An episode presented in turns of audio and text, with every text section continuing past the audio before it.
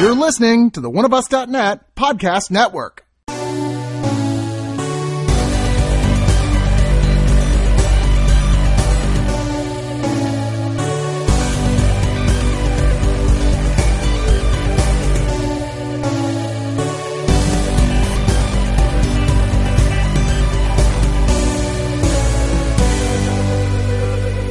Three, two, one, D. And go. It's the reason. Oh wait, hold on. Okay, let me jump in on it. it Ah, I missed it. I'm sorry. I'm sorry. right, let's try it. Again. Okay, ready?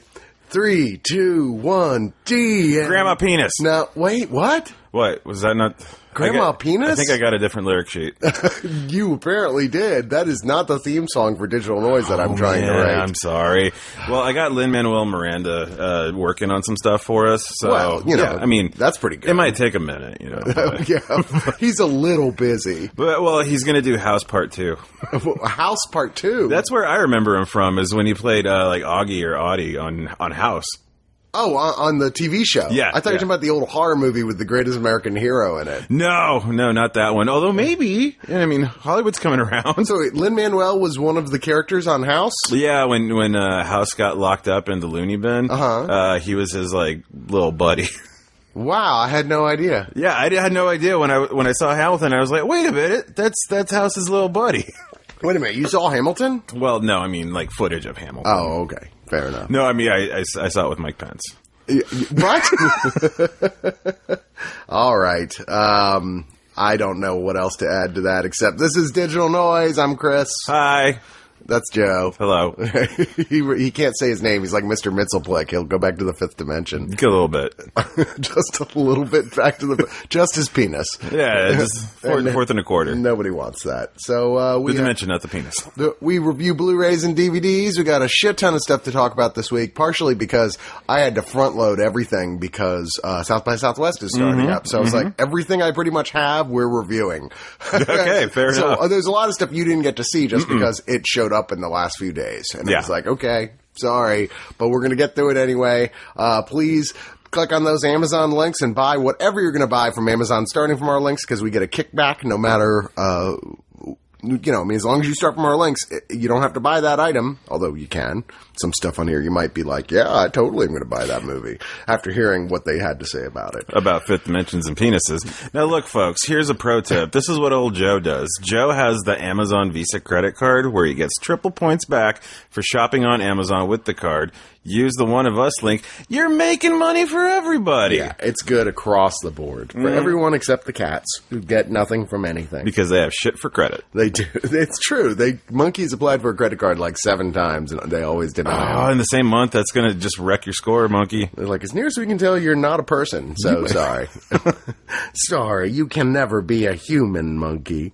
Uh, but yeah, please use Amazon links. Also, please become a subscriber. Can't tell you how much that helps. You're supporting all the shows and the very existence of one of oneofus.net by being a subscriber. You just, you're, you're what keeps us going more than anything else. And I can't tell you how much I appreciate it. Uh, some exclusive content on there for you guys. Hopefully more coming soon. Post South by Southwest and maybe even before if I get lucky. We're going to get, uh, C. Robert Cargill on here to do a commentary track for Doctor Strange with us, which is cool because they didn't even ask him to show up on any of the bonus features for Doctor Strange. What He doesn't even show up once. Not He even has a in great beard. not in any. I watched all the behind the scenes stuff and everything. He's not on it. But anyway, we'll get to Doctor Strange when we get to Doctor Strange. We do have Doctor Strange this episode, or did we already do Doctor? No, Dr. Spooky should be on this, yeah. Really? Did I forget to add it? To I think it? you might have. I think I did. Uh, all right, so we'll just start with Doctor Strange then. How about that? Yeah, Let's do the reviews. Oh, whoa, whoa. The reviews. Doctor Strange is out on Blu-ray. How about that, folks? Aren't you lucky?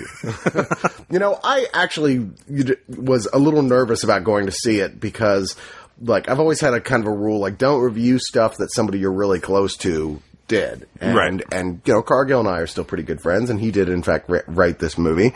And I was like, well, if I hate it, but I'm going in on the review, then I'm a real. I feel like a real dick. But if I love it, it also it sounds like I'm just being Fan service, yeah. But you know what? Whatever. I really, really, really like Doctor Strange a lot, and a lot of that had to do with the visual sensibility. Oh, the visuals were, were honestly the best part. I was, I was like, ooh, I'd like to watch this again because it's so uh, wavy gravy. It, it was very wavy gravy. Um, definitely inspired by stuff like The Matrix and Inception, with the, the sensibilities of, of like the Mm-hmm. Reality bending. the reality bending, but nonetheless feeling original because of the context, the way they did it. It's like the guys in The Matrix having a fight inside the sequences in Inception when the buildings are folding in on each other. Well, yeah, like uh, as, as he's traversing the the whole like super dupery space, I felt like okay, so the the wonkier parts of the Alan Moore Swamp Thing could be turned into a film, like because that's that's essentially what I always imagined it would look like. Now, I will say. I would love to watch Doctor Strange again, but maybe the Spanish dub, so I don't have to hear Benedict Cumberbatch's uh, American accent.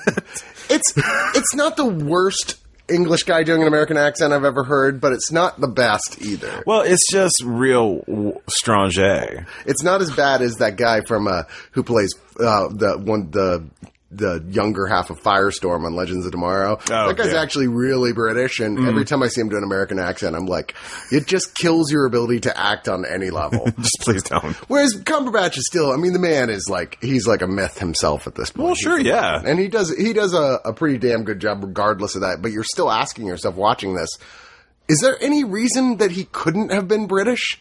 Yeah, no, absolutely. Like I don't know, grew up in Britain land and then decided to come to America. Greenland, I like that. That's where it's that's where it's from. Uh, but yeah, Cumberbatch is great. The story, despite ending with the "it's a giant hole in the sky," which is a pretty much a, a Marvel like uh, cliche at this point for these films. Well, I mean, a lot of it was super like uh, Marvel uh, moldy. Yeah, I mean, it, the Marvel films are are definitely have a history of being somewhat formulaic, but because of the strength of the characters and mm-hmm. the the innovation of the of the you know stuff like the, they were doing with this the you know the the gimmick of how magic works here and just really good fun dialogue you're kind of like yeah that's okay that it kind of follows a bit of a formula I could have said I could have used a lot more Mads Mikkelsen myself.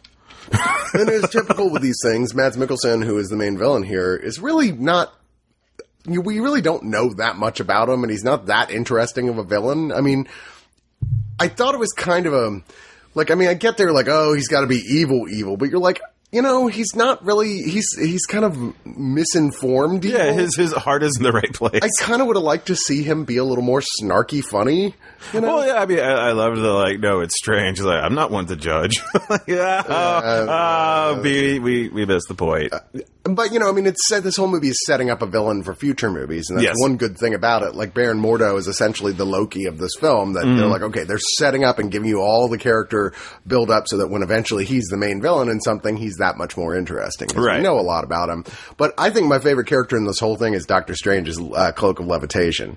Oh yeah. I mean that cloak is a wisecracker. It's it's the you know the movie goes from like this is pretty good to wow this is pretty great the moment he puts on the cloak at about the halfway point and because the cloak is like Spawn's cloak it's kind of alive itself and it's like fucking with him it's like yeah you dumbass what are you doing no go this way Don't even have to get sent to hell to get one.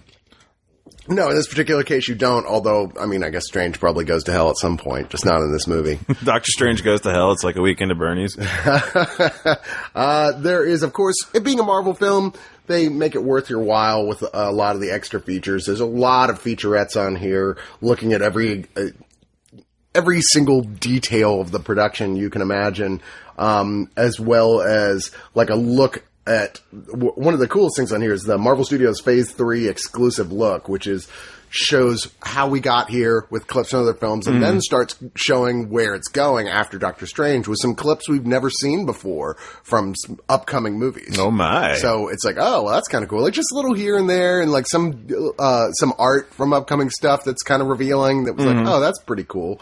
Uh, as well, you get Team Thor Part Two, which is that if you remember, I can't remember. I think it was Captain America: Civil War, but I'm not sure which the first one was on. Where it's basically during Civil War, Thor like just is in Pieces Australia out, yeah. living with a roommate, like who's just a normal guy, and this is like the sequel to that with more of Thor and his doofy roommate. Okay. So if you like that first one, here's more of it. Um, few deleted, like about almost eight minutes of deleted and extended scenes that honestly don't add a whole lot. But there's like there's one sequence I like with the where uh, the bad guy and his uh, disciples are all doing the spell to contact Dormammu, and the Uh-huh. one guy just doesn't work for him, so they're like, "Sorry, dude, you die."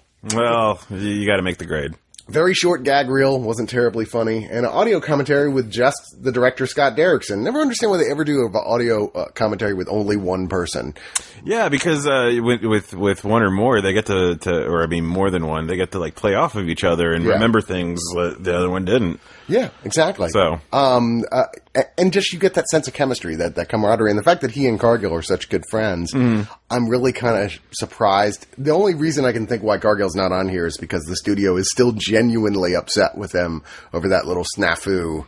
Uh, that that he did on Double Toasted. I don't know if you heard. About Oh, yeah. Yeah. Let's let's not let's not shed more light on it. Yeah, I, I, I asked him about it. He's like, yeah, they're probably not going to ask me back. I was like, Ooh. That's unfortunate because I thought he did a good job writing this thing. Um, but yeah, like I said, that's why I brought up the thing earlier. We're hoping for subscribers going to have a commentary, so Cargill gets to have his say. That's right. Uh, all right. Well, with that being said, let's move on to our next title, which is another one of the biggest releases this month, which is Disney's release of Moana. Um, this is the God. Can you believe fifty sixth Disney animated feature film? That's Boy, does it insane. feel like it. All right, name them all. Uh, Snow White. Uh, Alice it doesn't have to be in order for the record. um, Go, go ahead. Snow White in no, space. see, you've already fucked up. There's okay, no well, Snow White in fine, whatever. like, I'm sure you got a list. You forgot about Peter Pan. No, I don't think that was Disney. I can't remember any others. anyway, oh, Aladdin. Aladdin was in. Oh yeah, yeah, Tom Cruise. Uh, this is what was nominated for uh, best animated feature this year. Lost to Zootopia, another Disney film. Although I thought this was, I thought this was the superior film personally, but there seems to be a lot of like uh, back and forth from people on which m- the movie they preferred. I thought that the water effects were bad to the ass. Yeah, the visuals here are some of, and the transfer to Blu-ray with them are some of the most beautiful we've seen from a Disney release. Hey, come on, people! Coconut pirates. yeah, yeah, they're adorable. And story here, you have your your lead princess who keeps protesting she's not a princess. I love the when the, the Dwayne Johnson's character points out, uh, "I'm sorry, you have a silly, a dumb animal sidekick with you, and you're on a quest. You're a princess." uh, she lives on an island. And has to return the this little stone, the heart of something I can't remember. Te Fiti? Tafiti uh, with the guy who actually took it in the first place and caused this black virusy plague that's taking out islands everywhere. Uh, and that person being a trickster demigod uh, named Maui that's played by Dwayne Johnson. So she has to find him uh, and uh, and go to this island and put the heart in and save the day. And and then hey, spoilers. Uh, you know they go on that quest. They, they do, in Yeah. fact, go on that Yeah. quest with a lot of reluctance from Maui, who's like, I don't want to do this. This is not my job, man. But they got a really awesome chicken, so I mean it balances out. The the single dumbest eh, sidekick character in Disney history. Don't talk about Alan Tudyk like that. Uh, well, it's funny they even like like got paid Alan Tudyk to be, do it because he's literally he has no dialogue but But he was like, "Sure, I'll take some monies." yeah exactly. I don't care. I can go on mic as many times as you want. Yeah I mean I don't mean dumbest in terms of bad. I mean dumbest intent in terms of like Yes, intellectually challenged. yeah I mean even for a, a rooster it is like something's wrong with its brain Yes. but it, that leads to much hilarity No, so much. Uh, yeah, I personally really like this. I know you weren't as crazy about the songs. I, I actually really like the songs. Lin Manuel Miranda wrote a good deal of them, uh, including the what I thought was like it wasn't nominated. It wasn't the one that was nominated for best song, but the song that Jermaine Clement, who's playing sort of a giant monster crab, yeah. has a song that's very David Bowie esque. Yes. and I thought that was by far the best song and song sequence of the whole movie. Yeah, I I really like this a lot, and I, I hope that more people who are, are like maybe a little cynical about uh, Disney cartoons give it a shot because I think that um, it's definitely more than enough here for adults to enjoy. It's not just for kids, which is always the mark of a really good animated film. That kids are going to like it, but adults are also going to go, "Wow, I could st- I could watch that again easily." and it's a Disney film, so it comes with a bunch of bonus features, lots and lots of featurettes on every tiny detail of the production. And then you have the short film that played in front of it, Inner Workings, which is really cute. Oh, I missed it. I'm sorry. What happened? Describe Uh, it. It's like you're watching a gay guy's day from the viewpoint of his organs. Okay. So right. it's like his brain and his heart and his lungs and everything, and so it keeps like X-ray I- imaging on him with what's going on. no, so it's kind of like Riccio. I like it. And then no, it's not like Riccio. no Okay, then I don't like it. them out of his body. uh, although it would have been interesting.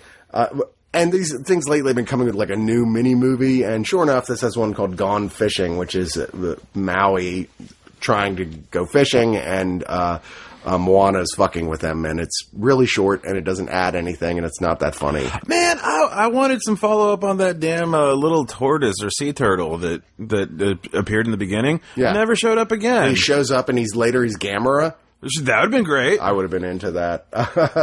25 minutes, uh, well, almost 26 minutes of deleted scenes. That's pretty crazy. There's a lot of stuff. And then there's a whole deleted, entire deleted song, uh, Warrior Face, that they introduce, is introduced here by Lin Manuel Miranda, who wrote it, that was uh, presented against the basic animation, the unfinished animation that was originally going to be there. Huh. That's pretty cool. Um, yeah, Moana, totally solid. So an animated film we got that you did not get to see, No. but was uh, swept, literally swept at the Austin Film Critics Award. And yes, maybe that's a little nepotistic because it was made in Austin. but it was, you know, one of the awards it won was like best Austin film. Oh, I remember hearing about this. It's yeah. Tower. Um, this is a movie about Charles Whitman in 1966, who climbed to the top of the University of Texas Tower in Austin with a uh, high-powered rifle and started murdering people from a distance. And they this went on for an hours before they finally managed to get up there and get the guy. And, uh, included 16 dead, three and uh, three dozen wounded.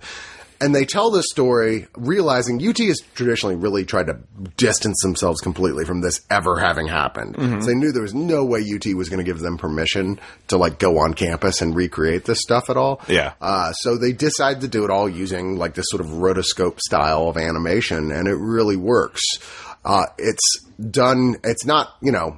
It's not done in a fictionalized sense at all. It's Right. done like a documentary, but they just the whole thing is animated. Interesting. With occa- occasional bouts of live action, but this really is a terrific and and kind of exciting documentary. Well, does- I wouldn't know. does this no well i can loan it to you if you want to see it um it's it's weird how like and rare when a documentary can keep you on the edge of your seat but it does it by keeping this all kind of in real time mm-hmm. like where it's like go, as it's going along you're following just the course of events as they as they happened Interesting. and it, it was really scary. People are still freaked out about it. You can go on campus and see places still, and like the stonework where bullets took out pieces of the stonework. Well, I mean, forever the the tower was closed to the public. it was. I think it still is, isn't it? No, it's opened up now. Is it? Yeah.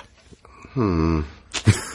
I think. Actually, like I, I went to Tech, and uh, Tech had a tower too. And just because of what happened at UT, uh, they closed their tower to the public. Also, Uh, well, who can blame them? I mean, this is an example of like, you know, a lone crazy person, Charles Whitman, who was definitely that. He wasn't like part of an organization or anything like that. well, unless you count the Marines. Yeah, well, nobody put him up to this. There was no conspiracy. He was a crazy person.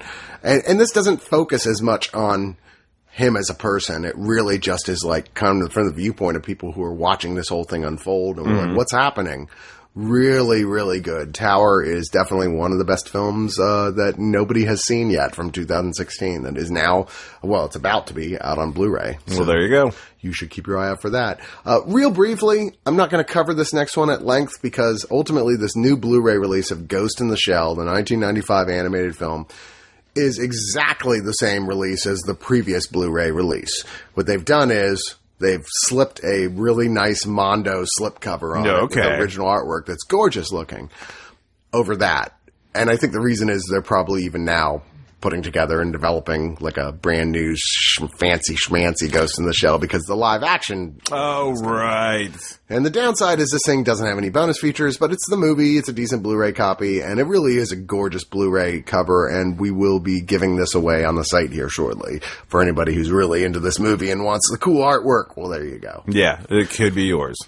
Uh, so, uh, what did you think of Ghost of the Shell? Have you ever seen it? Uh, I mean, uh, yeah, I was I was a teenager in the mid '90s. Yeah, Yeah. yeah. I mean, as far as like uh, early to mid '90s anime wave goes, it was pretty informative. But for people who read the manga first, it was very excruciating.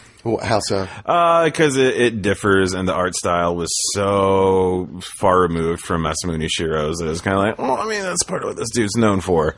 I don't know. It was it was like a very different tone. I mean, it works on its own, but it's just it's just one of those things where you keep the book versus the movie separated. In Yeah, mind. very different versions of it. Yeah. Um, I remember, like, because we had already seen Akira and we were just blown away by how good Akira was. Mm-hmm. And I feel like the first time I saw Ghost in the Shell, I was kind of let down by it because it's not as good as Akira. It's not as impressive as Akira on, on, on either a story or an animation level. But it is a really good movie regardless. It's just, I guess I was, that being the second big anime film I'd ever seen, I was like ready for, that had been so hyped. I was ready Mm-hmm. for something that was going to explode my mind the way Akira did. Then I was like, yeah, it was okay. I think I slogged through a lot of shitty anime in those early days. So, Mm. uh, like, while it wasn't Akira, it was like, whew, at least this isn't that other crap I've been watching. Yeah, fair enough. Like, a, you know, it's not like uh, the television stuff yeah. with that irritating thing they do where they freeze, they do the background with like a lightning bolt that's moving. It's a lot the cheap. character yeah, who's super frozen. cheap to I animate. fucking hate that shit. Anyway, sorry, enough about me and my failings. Let's move on to one of the other really great animated things that came out this week or this month Justice League Dark. Man, I really enjoyed this. And I, Yeah, it was super fun. I was pretty nervous about it too because I, you know, I mean, me coming back into comics mm-hmm. after leaving it from being a little little kid reading Superman and Batman and Spider Man, spending years not reading it, and then going. Somebody going, man, you should pick up some of these Vertigo books like The Sandman and Hellblazer. They're really good. And got right sucked back into reading comics again because of Vertigo. Well, recently in the new 52 run, DC decided, well, we're just going to take the most popular characters that have become big parts of the Vertigo universe, which is much more mature, much more adult oriented. Um, and pop them right back into the regular DC universe as primary characters in a Justice League spin-off, Justice League Dark, where it's basically a team of magic powered superheroes. I saw Justice League After Dark once. It was real different. it was like Red, Justice League Red Shoe Diaries. exactly. Um, so I was a little nervous about this. The comic book wasn't totally thrilling me. I was like, yeah, I mean, it's just another superhero book, basically. Yeah, As it is, opposed yeah. to the Vertigo versions where they're like, wow, these are really smart adult stories of, that get super dark. But if you can separate all that out and watch this as just, this is, yes, it's a new DC animated universe superhero movie that involves uh, the characters from their magic universe John Constantine, Zatanna, Deadman, Etrigan the Demon, the Swamp Thing, Black Orchid, uh, amongst others. Yeah, look. And you actually end up with a pretty fun uh, DC animated universe film that is much better than any of the other recent releases from this title. well, and having Constantine voice Constantine is pretty pretty faboo. Yeah, they brought in Matt Ryan, who who voiced him, who played him in the short-lived Constantine live action series, as well as on an episode of Arrow. Yeah, boy, that show did not get a chance. But they really didn't. It's funny. I was reading a, one of the reviews I read online for this from the, I think, Blu-ray.com, where just took every opportunity to bash the TV show and, and say the one good, the only good thing about that show was, uh, was Matt Ryan. I was like, did you not get past the first couple episodes? Yeah, it was really fine. did get pretty good. Yeah, and it was much better than Grimm.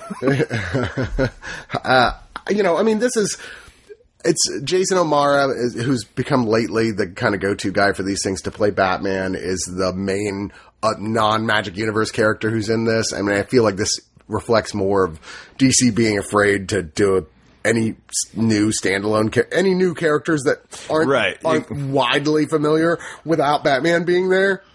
Batman through it is just like, do you guys really need me here? Just kind of I can go get there. a Coke. Yeah, exactly. uh, he is warned by Boston Brand slash Dead Man, Fine Constantine, who he had no idea who he was in this context of the story, because there are these supernatural threat that are kind of possessing people and making them go completely like zombie crazy. Yeah. and kill people. Go demony nuts.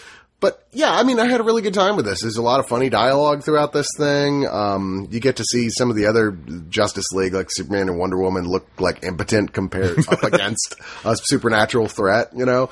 And John Constantine, who you know, let's be clear again, difference between the Vertigo and the Vertigo universe. His magic is sort of what I think he called synchronicity magic. Mm-hmm. It's more like, well, if I don't worry about it, everything's going to be fine.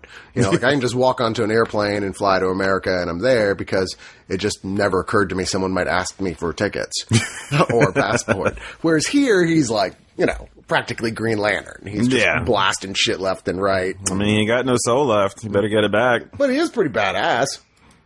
I wish there was more Swamp Thing. Yes, that is one thing I'll say. Like, okay, weird choice since the Swamp Thing is one of the biggest characters on even on the cover. Is really kind of a Deus Ex Machina here more than he's Yeah. a, a big character. I mean, they're and they're definitely playing him as he's become now in the the comics. I mean, even in Vertigo, where he's like full on acknowledges, "I'm not a human. I was never a human. I was a god who thought he was a human." Oops doodles. and uh, I really am not crazy about humans. You guys can generally go fuck yourselves. Get the douchebags. well, and he's right. Uh, the bonus features here, uh, there's a sneak peek at the upcoming one, Teen Titans, the Judas Contract, which I'm actually really excited yeah, same. That's like one of the all-time great DC storyline runs with uh, Deathstroke, the Terminator, and and uh, his, his lover Tara, who's a terrorist plant in the Teen Titans. Terrorist. uh, uh, you know, it's a pretty cool, like, you know, showing enough of that to go, okay, I'm excited about this. Uh, there's also, they always do one featurette that features just like the history of a character. And here, strangely enough, viewing he's such a minor character in this movie, they picked the Swamp Thing to do like 18 minutes on him. One thing made me laugh. Like Len Wein is one of the main, the two guys who created the Yeah. Swamp Thing originally, right? But Yep. the character was, you know, I mean, had periods of being popular before Alan Moore came on. but come on, fellas. Uh, yes, but you watch this thing, and Len Wein is just talking smack about Alan Moore's Big run. time. Like, oh yeah, he's made so many great comic books just by accident, buddy. Like, what's up? Come on, man. It was like Len, Len. I mean, you've done a lot of great stuff, but like, come on. You cannot deny that Alan Moore's run on Swamp Thing was better than anyone else's. That's a weird shit. That's weird shit to even suggest. yeah, you know what? Just say like, oh, that guy, right, and then move on. Uh, there's other stuff like a look at Justice League Dark when it was at New York Comic Con uh, panel, and then weirdly add like sneak the just repeat the sneak peeks at two older Yeah, titles, that was weird. Justice League Doom and Gods and Monsters. I'm like, uh, these things already came out. Why is this on here? yeah, it's like coming in 2013. Yeah, it's one of those like I guess we have extra space. We'll fill it up with something. Um, and then there's uh, there's always episodes of TV show things that have some similarity. So here it's two episodes from Batman the Brave and the Bold, uh, the Dawn of the Dead Man and Trials of the Demon. So. I mean, overall, this is a pretty solid thing, and if you buy the, you know, the nicer set, it comes with a little John Constantine action. Figure. Oh, it's adorable. Yeah, I didn't have a John Constantine smaller size action figure. Now I have two. What? I have a big one and a small one. well, I'm the only guy on the planet who has that.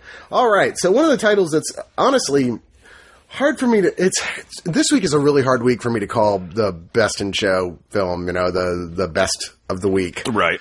It really is because there's too many great ones, but one of the ones that's in contention for me is this Belgian film uh, Belgium, Belgian, France, and Luxembourg film called The Brand New Testament. Yep. I saw this thing at Fantastic. I think it was Fantastic Fest.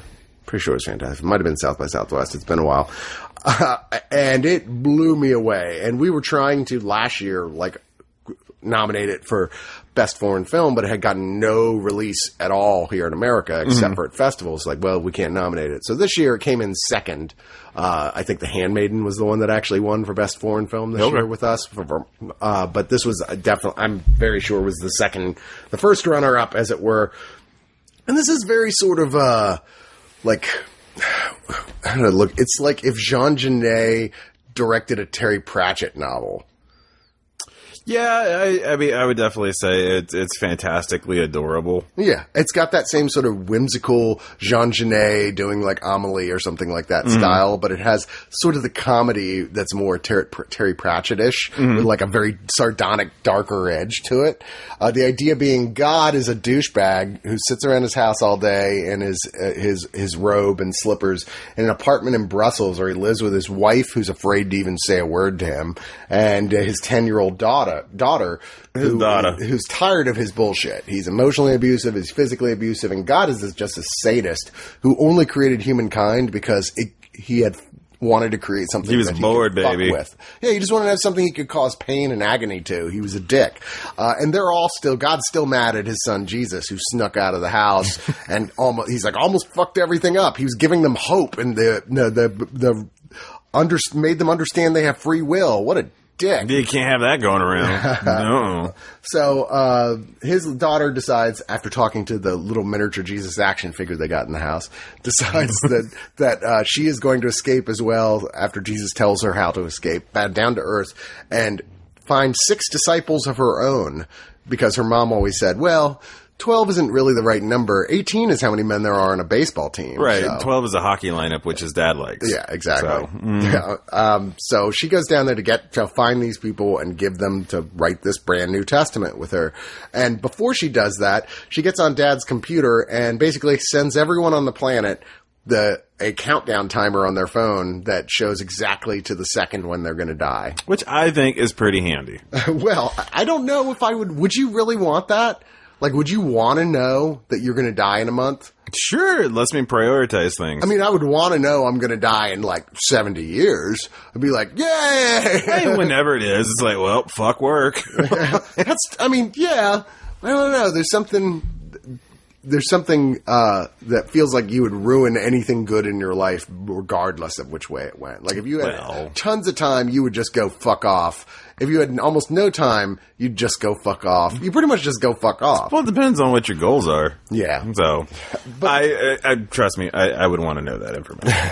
But this ends up being a very funny film with these weird people who are not like, you know, Jesus's disciples. Like one of my favorite is a guy who's like just decided early on that he liked killing things, and Yep. after this happened, he was like, "Well, I've got a sniper rifle, and I'm going to hide out in this park, and I'm going to shoot some people because if I hit them and they die, they were meant to die because we all because of the thing that came down that said, "Oh, well, you know exactly when we're going to die, and it's never been wrong.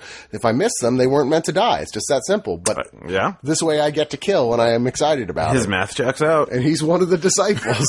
uh, there's some weird choices here. Like Catherine Deneuve leaves her husband for a gorilla, which is weird and awkward. But it makes, uh, but the math still checks out. Internally, it's very strong. Yeah, I mean, what did you think of this movie? It's a very odd film, to be sure, but it resonated with me quite a bit. Uh, I just found it amusing. Yeah? It was, uh, I mean, no, no, no great shakes, not awful. It was just like, oh, this is cute. I mean, it's definitely cute. There's, there's no doubt about that. It does its best to be adorable, but it also gets pretty goddamn dark, especially with God who follows his daughter down to Earth to try and capture her and find out he's pretty much powerless on Earth. So he just kind of has the worst case scenario time Well, I mean, it was definitely him. His uppins were were being served. Yes, you know, like I said, he's not a nice guy at all. Um, and uh, I, shit, I never did find a list because this hasn't actually come out yet, so I didn't find the list of extra features. There are a nice selection of bonus features on here, but one of which is there's a short film that's by the same director. Wow. It's kind of has, I mean, it's about a little kid. and It's kind of like. Except it's all done with like a little kid narrator, and it's like shows him to the end of his life bemoaning his dad never coming home after leaving one day. Dude, Dad had to get cigarettes. But Come it's on. weird as it goes along when you realize why is this narrated in the voice of a child when clearly this is from the awareness of this guy's whole life, living until he's old. Very strange little movie. Anyway, let's move on to another one of those. Uh, we're get, we got a whole bunch in a row here of contenders for uh, best of the sh- best in show, and this one is was my favorite film of 2016 Oh, you super lured it. super lerved it. And that Okay. is Arrival. You guys have probably already gotten sick of hearing me go on and on and on again about how this was, in fact, the best film. Uh, di- directed by Denis Villeneuve, who did also the wonderful Sicario, which I really love. yeah. And the Uh, Mixed Prisoners, There's a lot of stuff I really love about it. There's stuff I was like, well, that didn't really work. I hadn't seen The Prisoners. and as well, Mixed Enemy, which is uh, Jake Gyllenhaal dealing with a- an exact duplicate of him, him running around. That, that's But camp. This is definitely, as of yet, uh, Villeneuve's uh, masterpiece. It's also one of my favorite Amy Adams movies, and it's her. It's her film. It's Amy Adams' film. Oh, totally. As Yeah. aliens land on Earth and giant, weird black ovoid, half ovoid ships, and she, as a master linguist, is summoned by the government in to try and communicate with these guys with the help of a um, mathematician played by Jeremy Renner. Physicist. Uh, oh yeah, he's a theoretical physicist. That's so right. It's math, whatever. It's all math. Math is their tool. Math, math, math, math, math, math, math, math, math, math, math, Meth. math. Yeah, watch it on meth. Math totally, is a- totally different experience. Math is a hell of a theoretical physics. I don't know. Mm-hmm. Anyway, um, yeah, I mean, this is one of those movies that, like, it's it's hard to say. It doesn't pop visually because it's all very dark and gray and grim. Like everything, it's always overcast and rainy near this this this uh, ship where it is, and even inside the ship, it's very dark. But it's so beautifully conceived of the actual imagery here. That I love the idea that these aliens she's trying to communicate with are, as aliens probably would be, in no way humanoid. Yeah, yeah. The the lack of anthropomorphism was appreciated. Yeah, they don't think anything like humans. They don't communicate any way like humans, and they certainly don't in any way look like humans. They look like Lovecraft, like uh, having a nightmare, They looked like a claw. sort of like a claw. And the movie itself is kind of a puzzle as it goes along to figure out what exactly is happening. There's But don't worry, they give you major hints all the way throughout it. Yeah, I mean, the whole thing is you're really paying attention. You can figure it out ahead of time, but it's not going to hurt you if you figure it out ahead of time or if you figure it out when they spell it all out Yeah. for you. And having seen it three times now, it does all track. I had somebody accusing accusing the film of having holes in it. I'm like, yeah, I just think you didn't understand everything that happened in the You, you film. mean like like the, the whole uh, causality of her going into the future and stuff like that? well, let's not give away spoilers or anything. Oh, right, right. Yeah. But anyway, what did you think of this movie? I wish I had a stronger opinion of it. Really? yeah, it's like okay, yeah, these are these are all muted scenes, and everybody's a little uh, lazy, and they're not lazy, but lazed in their delivery of everything. Mm-hmm. Um, and uh, I don't know, kind of like hipster sci-fi, sort of. That's a weird thing to say. Hipster sci-fi? Yeah, I don't see it. yeah, like yeah, uh, art, artisan spaceships and whatnot. No, Crafted with real smoked Gouda cheese. no, like I mean, I was I was interested in it, but I, I wasn't supremely titillated by it. Okay, so, but you enjoyed it. You Yeah, yeah, no, I, I did, but I, I'm I won't watch it again.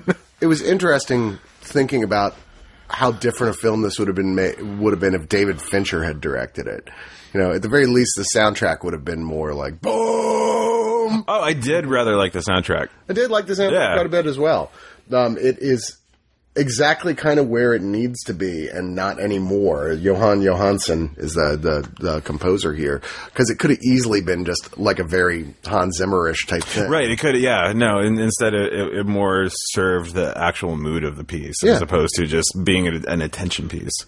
Uh, the features here, uh, I mean, there's a few pretty lengthy features that, you know, there's one about understanding it just in general, putting it all together. There's one on the sound design, there's one on the score, there's one on the editing, and then there's one specifically, uh, and the best thing on here, that's called Principles of Time, Memory, and Language that really tries to get through some of the kind of high level physics ideas that some people had trouble wrapping their minds around in, in the uh, culmination of this film. Okay, I gotcha. Yeah, which is a shame because the people who are most confused about that will probably never buy this Blu-ray and have a chance to watch this thing. That would help them a lot. But yeah, We're just trying to help you, folks. uh, another one of the films that certainly hard not to say for me is a contender for best of the week is uh, Manchester by the Sea. Didn't get to see it. You didn't? Oh, I thought you said you saw everything. No, that wasn't in the sack. It wasn't. Nope. Really? Yep. Hmm. I wonder how that happened. that's that's that's not good. What did I do with my copy of Manchester by the Sea? I'm wondering if I accidentally loaned it to somebody who was uh, thinking they were borrowing a screener. Well, Maybe that's- so. That would be bad if that happened. All right, folks. So here's my, my quick wrap up. Manchester, it's a place. A sea, it's a giant body of water. Put the two together, you got a movie. Yeah, that's it. That's your review. There we go. There we go. I guess that works. Wait for the sequel. Casey Affleck leads the cast here, playing a guy, Lee Chandler, who's a very sullen, unfriendly, not terribly intelligent janitor, lives in a basement apartment by himself in Massachusetts. Uh, he only time he really goes out to see people, he usually gets drunk really fast and starts fights. He's not a pleasant guy, but when he Yeah, but can't we all relate? well, no, not really. Uh, we hate those guys usually. Right, Um, right. but when he finds out his his very beloved brother has passed away in his hometown of Manchester by the Sea, get it? Like the Oh, he comes back there only to find out that Joe has named him as the guardian for his teenage son Patrick, and he's like wants no part of that. He just wants to be left alone to drink himself into ten year olds can't get to drunk. death. no, no, not the ten. No, he's not ten. He's like more like seventeen. Oh, But- okay, they yeah. can get drunk. but uh, not him. He's not drinking. Uh, Casey Affleck's character. Oh, okay. Yeah, that that that uh, that actor is uh, Lucas Hedges, who I believe uh, was nominated all over the place for best supporting actor for this role. But I mean, he's good. But you know, Casey Affleck is the real star of this piece, uh, who turns in this wonderfully. You know, at first you're like, just why is this guy such an asshole? And the movie kind of slowly pieces it together until right in the middle of the film, it shows you what why this guy is so broken. And man, it is one of the most heartbreaking moments you've ever seen in a movie. You're like, Jesus Christ! Did he have a big old tub of taffy and then it rained? How did you know? That just it happened to me. The same thing happened to you? Yeah. Well, see, now my heart's breaking for you, Joe. It should. I'm gonna get drunk and fight people. Uh, as well, um, uh, best supporting actress nominee Michelle Williams here. She's not in this a lot, but she when she is, she plays Casey Affleck's ex-wife, who's now remarried. When she is in this, she takes command of the screen. Hey, I'm sorry. Is Kyle Chandler playing somebody whose last name is also Chandler? Uh, yeah, he's in the remake of Friends that appears as the TV show within the movie here. Could that be more coincidental? No, I'm kidding. He actually plays a character. uh, Well, I mean, the, the Casey Affleck is Lee Chandler. His Yeah. brother, who's dead, but we see in flashbacks played by Cal Chandler, is uh, Joe Chandler. That's confusing. it is a little confusing. That should be on the arrival extra Why would they put that on the arrival extra? to explain things. Because that's like that's a time travel-y, twisty, timey wimey thing. Yeah. Uh, so not a lot of extra Blu-rays here. Commentary with the writer director Kenneth Lonergan. Uh, there's a 16 minute, very typical EPK, and like six minutes of deleted scenes. But this is the type of film you're like, what in the fuck are you going to put for deleted for extra features on this? Like people watch this, they just want to get the fuck away from it when it's over for a day or two, and just like let you know, let it. Try not to kill yourself. Okay. well, that's a recommendation, folks. No, it's a great movie. It's just not a happy film in any way, shape, or form. All right, all right. It is a you come out of this feeling like shit at the end, going like, God damn that that guy has the worst life ever. no, you should drink more. But you know that is a viable solution in this particular case. Uh, another one of the the best picture nominees that uh, you did not get to see either. No. We'll talk about briefly. Is they put out a release, or they're about to put out a Blu-ray release of Fences with Denzel Washington, uh, who directed this and stars in it, based on the award-winning play, Pulitzer Pro- Plot Prize-winning play of the same name by August Wilson. Wasn't wasn't he in the original run of that too? Uh, James Earl Jones was the person Oh, who, okay. who uh, held the role for the longest time, but I believe Denzel Washington did perform it on stage for a while as well. Okay. As did Viola Davis, who just won Best Supporting Actress for her performance in here as his as his character's wife here. Okay. And this is basically a. It's it's uh, uh what is it that, that Martin called? He said it's African American death of a salesman, basically. Yeah, that's what I've heard of. You know, it's- about like that. great dialogue, great performances, really dark as this father, Denzel Washington, is, um, who genuinely loves his wife, except he only thinks of himself ultimately, you know, and may, and may or may not be cheating on her despite the fact that he clearly loves her anyway. I mean, the fences is the fence he's building around his backyard that he's doing because she wants it. Ah, okay. Um, he's having real trouble with his son, who's getting old old enough now that he's kind of headstrong and wants to get his own way, uh, as well as his older son from a pre- previous marriage that is wants to be, is getting to be a pretty good jazz musician, and dad is like, ah, whatever. You're you're worthless. Like, how is that any good? What good did I was? I almost was a baseball star. Well, I mean, almost definitely counts. Yeah, he's like, he would have gone to the major leagues, but all those racists. He's like, well, Jackie Robinson. He's like, man, fuck Jackie Robinson. uh, as well, he has a brain damaged brother that that shows up all the time. Oh. It comes in and says charming brain damage type stuff. Oh, sweet. Does he eat a lot of Werther's originals? No, no, I don't know. I guess they probably did have Werther's originals back when uh, this was in 1950s Pittsburgh. But uh, Delicious. you know, maybe I'm getting old. Uh-huh. I think they are pretty delicious. They are. Uh, you know what I like is the creamy, uh, the creamy sensations ones. Have you seen those? They're No. like the hard candy that are like they're like raspberry and cream, and so Oh, I don't do the fruit and cream combos. so good. Anyway, yeah, Fences actually really good, but uh, ultimately you go, why is this a movie? It doesn't. It's not direct as an adaptation to film. It doesn't really add anything to it. In fact, watching this, I'm like, man, I wish I had just seen this on stage. I think the real reason for this existence is just who the fuck goes to see the theater of your average Joes? No, You're not a yeah. theater going person. You never would have heard of or encountered this thing. So this Yeah, is this gotta- great script that these people who, eh, me included, now got to to experience that wouldn't have had had to otherwise. I'll take your word for it. Yeah. Um. So yeah, it's good. It's just not fantastic. All right, the movie that uh won Best Picture this year is the next one that's up. That's La La Land. No, oh, Sorry, no, it's actually Moonlight. Fired. See what happened there? yeah, totally fired as fuck. That's Moonlight. Uh, did you get to watch this one? Yes, I did. All right, well, I'm going to let you take this one then. Uh, okay, first off, like, you know, it's really hard to make a choice for the pick of the week. Blah, blah, blah. No, Moonlight's it for me. Really? Okay. Yep. Uh, I mean, it's uh, in, in a way, it's it's kind of built up as being a, a story of a boy trying to figure out who he is and his sexuality and stuff like that. But really, it's just like the human fucking condition, and the human condition, uh, you know, at least from my experience, didn't look like that. And so, like, you know, it's it's. What's the plot? I mean, I mean the the plot is basically a, a, a little boy who is kind of intersecting with different people, trying to make connections with him, and they always kind of are stymied by his his own like defenses. Uh, and eventually, he he does grow up and kind of realize who he is. Mm-hmm. But it's it's the journey of getting there, and the characters that he meets, and the situations that he has to put up with that that really just show that life isn't always awesome. True. Uh, there's this is. I mean, some people actually. The one negative thing I've heard about this at all, and I don't think it's negative. I think it's intentionally, very intentionally, messing with the traditional three act structure of film.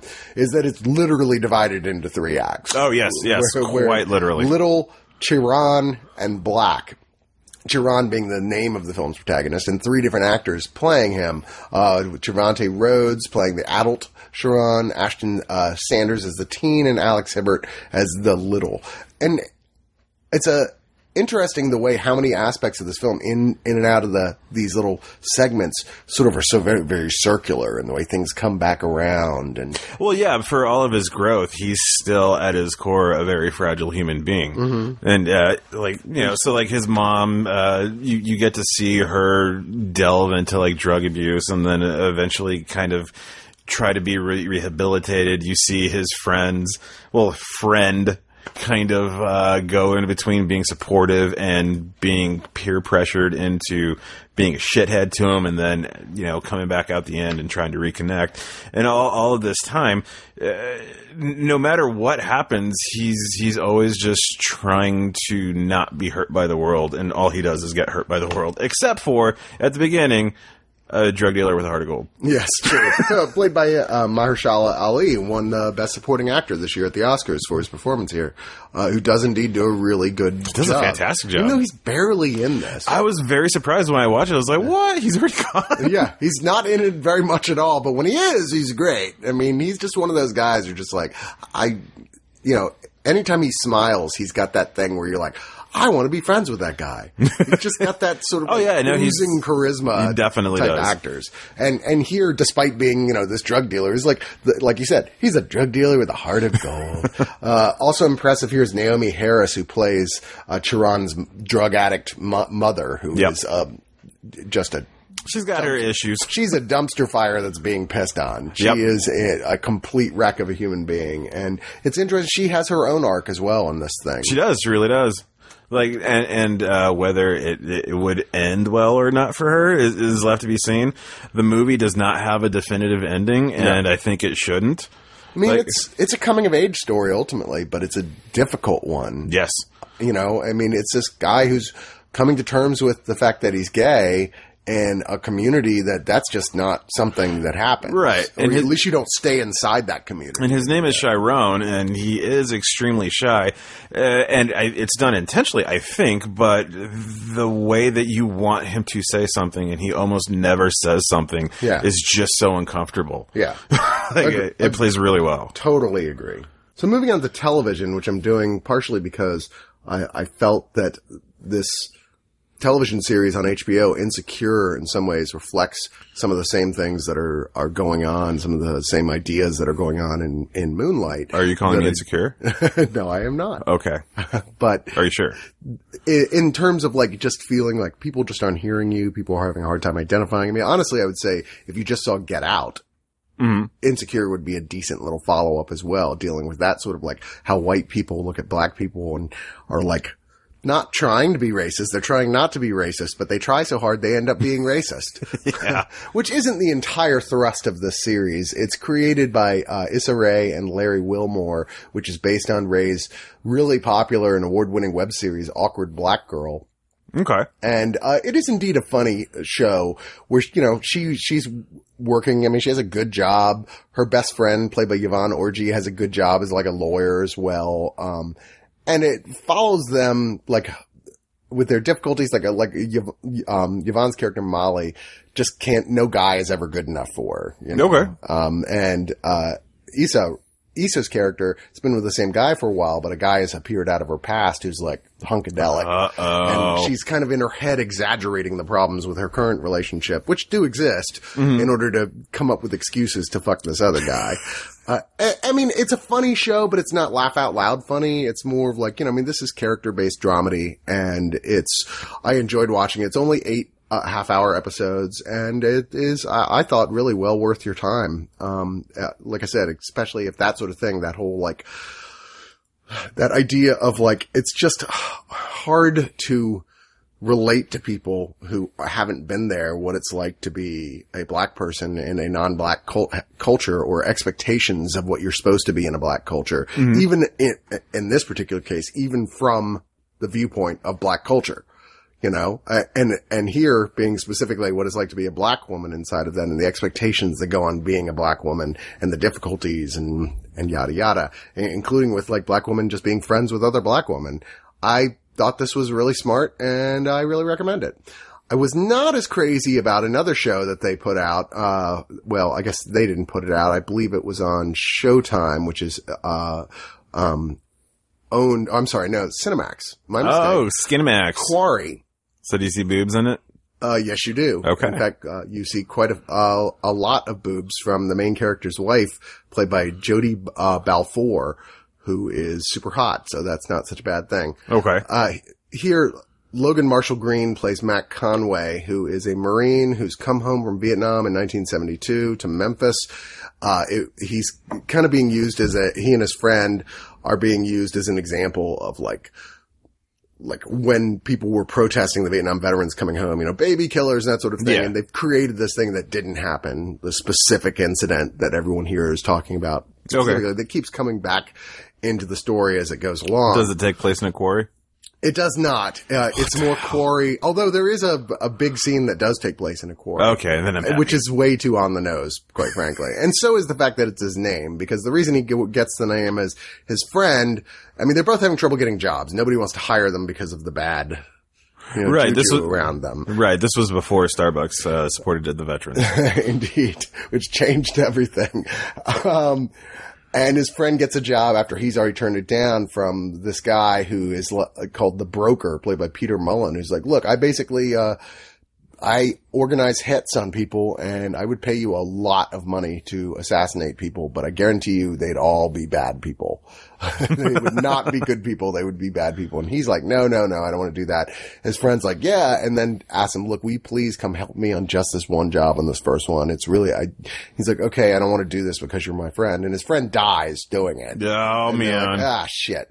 And he ends up because the they can't find the money that they gave his friend because they gave him an advance oh. fifty thousand dollars, and they're like, "Well, now you're responsible for that." So so now he's working for nothing. But he's really good at it, and or at least that's what they keep saying, despite the fact, as near as I can tell, he's not. and his the the boss guy calls him Quarry because he always gets his quarry. Yeah. Ah. Uh, this eight, eight episode first season uh, is based on a series of books, apparently, uh, by Max Allan Collins, which I've always heard good things about. But honestly, this thing, it's just so dour. There's no joy of any kind throughout this whole, there's no laughs to be had. It's not, you know, particularly overall that sexy. Um, Okay. I, it, it has style, but nothing distinctive enough to really make it go up, like stand out among other like sort of this sort of violent cable TV shows. And the main character is just plain not that likable or charismatic to follow. so what I'm hearing is they should be lauded for being job creators. That's about it. That's about all I can think of that they should be lauded for. Uh, I mean, this is okay. It's not terrible, but there's so much competition for watching narrative television. Oh point. heck yeah, man. I mean, even like, you know, very adult narrative television, uh, that this just didn't stand out for me. So Quarry, I kind of gave it like a C minus. Quarry is a snorri. Uh, here's another one I didn't force you to watch. that is called Solace. Now, I already knew this movie was going to be bad, and I normally don't ask for movies that I know are going to be bad, except there was this one quality about it that made it, okay, I kind of have to see this anyway. This film, Solace, was originally written as the sequel to Seven.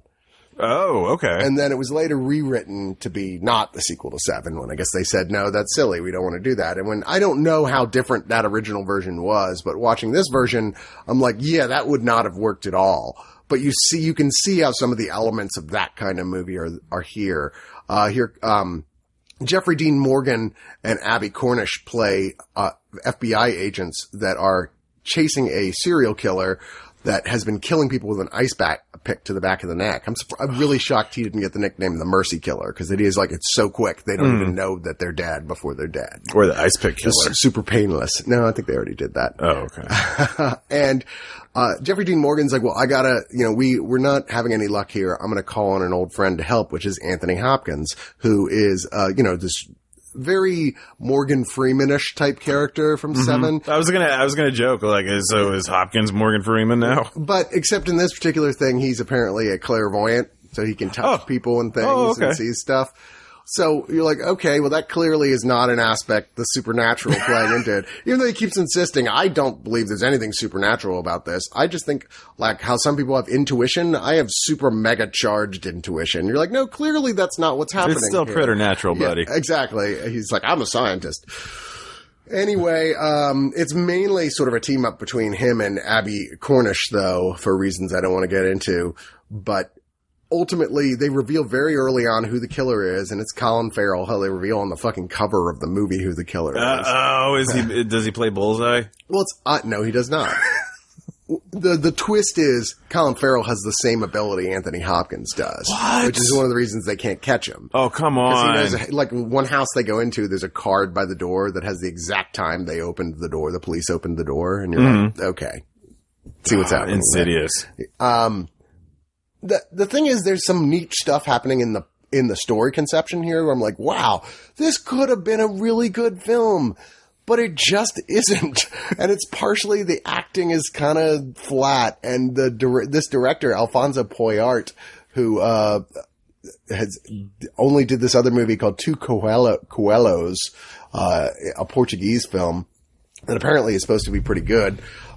I don't, it's all so cliched, like his, like all the imagery and everything when he's trying to be creepy. It's like, there's nothing here that we haven't seen a billion times before. It feels very made for television and overall big disappointment. And like I said, kind of a shame because the twists, the way they play out are actually really well done and kind of cool, but that's all in the sort of conception of the story. Mm-hmm. You're like, wow, this is a great story with terrible execution. you know, it really is a shame because I think this could have honestly been a great movie. Not a sequel to Seven, mind you, but and, that's part of you can't help but think about that watching this because you're like, it's trying to be so dark and the killer, killer has these clever mise en scene things. Mm-hmm. And you're like, man, you are no David Fincher, dude. this just, you're just not even in the same league. You know, Yeah, you're not back- even playing the same sport. Go back to your two rabbits. I, I don't know what's happening here, but Solace provided me with none. Uh, you also did not get to see Trespass Against Us. Now, I actually kind of like this one. British American film, uh, directed by Adam Smith, who has got the most basic name of all time. He's best known for a TV director on like Doctor Who and the show Skins. And there's certainly to some degree a kind of a television element here, but what is the seller here are your leads, which is Michael Fassbender as Chad and Brendan Gleeson as his father Colby, who are, uh, I guess travelers, grifters. Okay. You know, they live in like an RV camp with a bunch of other people. They're regularly pulling crimes. Are they pikeys? I'm not sure what that is. Uh, kind of think of like British gypsies. Yeah, I guess so. Okay. Yeah. Um, I, I don't, I don't think they ever actually say, but yeah, basically that. I mean, they're con, they, they do stuff just to do it sometimes, just to fuck with people. Like at one point they take a car and spray paint it completely except for a little slit to see out and then just start driving around, not knocking that down shit. Just, you know, just to fuck with the police that, who are, uh, Rory Kinnear playing the lead police officer here, who's, near as we can tell, somewhat incompetent. But what it comes down to is disagreements between Michael Fassbender and Brendan Gleeson and how, how, um, Michael Fassbender should be raising his children. And his wife is kind of like, we need to get out of this life. Yeah. And, well. uh, Brendan Gleeson is like, why are you sending them to school? He- he's like, you know, racist. He's, you know, believes in like the Bible's exact word of God while still choosing to ignore all the stuff about you shall not kill, you shall not steal, you shall not well, he, he's he's not, he's not arguing its validity. He just doesn't subscribe to it. Yeah, exactly. Um, it's got really solid performances. It's ex- sometimes extremely exciting to watch. I mean, there's some really fun sequences in here, but ultimately nothing really adds up to a hell of a lot. You're kind of Okay. like, so is this feels more like the pilot for a show than it does a whole standalone movie? Like a show I would totally watch, mm-hmm. but it doesn't feel like its own thing as a movie. But if you really like Fassbender and Gleeson, which you should, this is a nice showcase for both of their talents. Okay. Well, I'm sad I didn't watch it. Uh, another one here that I feel like is not a terribly great movie, but is a pretty good, decent showcase for some talents, especially, uh, this lead actor here. Um, and what is his name? Oh, Mr. Attractive Man?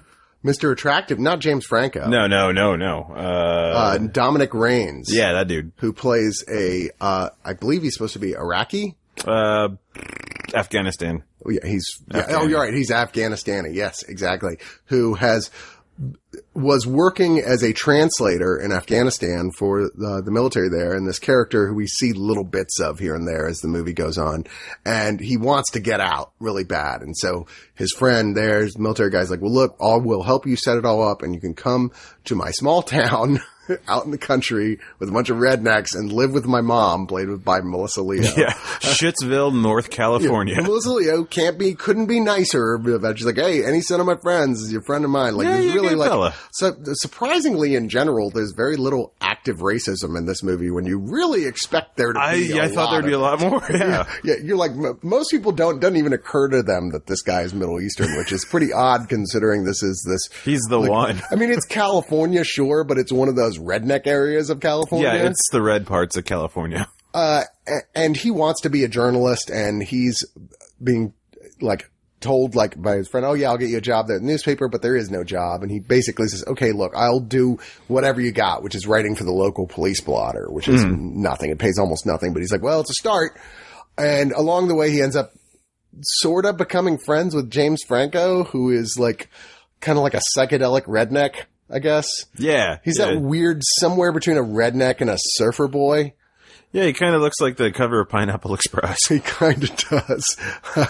uh, but their friendship is one of the most interesting things I thought in this movie, which is very odd. At first, not trusting, and then uh, the character of Osman, Dominic Rains plays, is so oddly dedicated to him. Like, I'm gonna help him. He's my friend no matter Yeah. what. Who has gotten in trouble because of his own wild incompetence. And, and he's just useless.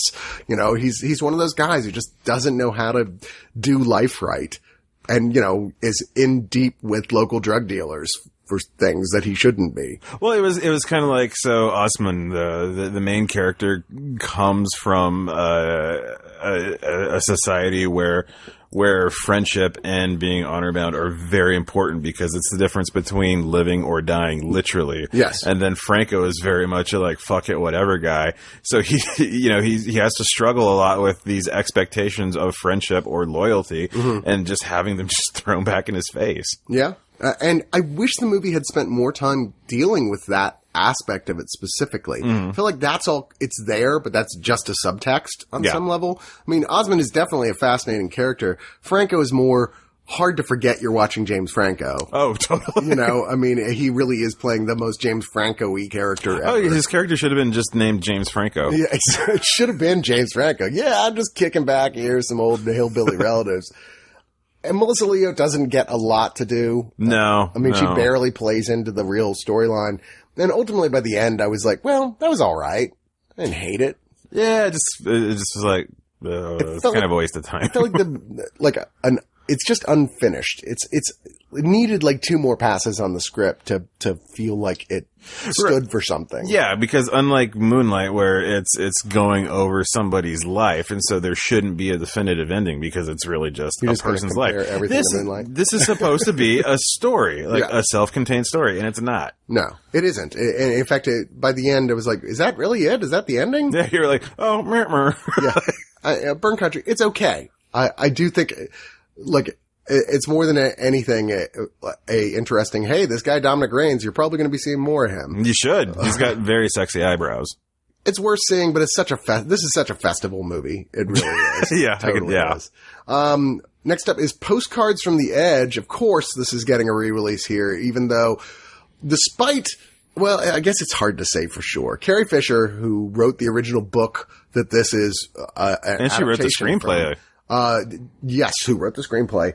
Like, obviously, people went, "Oh, so this is really autobiographical, right?" Because Yeah. Meryl Streep plays a, a working actress who had had some bigger roles in the past, but now is kind of struggling, and she's struggling with drug addiction, and she's struggling with her mother, who was a huge actress, who's well known, especially among the gay communities, to kind of worship her, uh, played by Shirley MacLaine, and they have difficulties with their relationship. They love each other, but they have difficulties with the relationship, and mom's a big alcoholic, and you're like, yeah, this is Carrie Fisher and Debbie Reynolds, like to T. But Carrie Fisher has said repeatedly, no, it's very loosely based, and I, you know, I love you, Carrie, but I kind of call bullshit.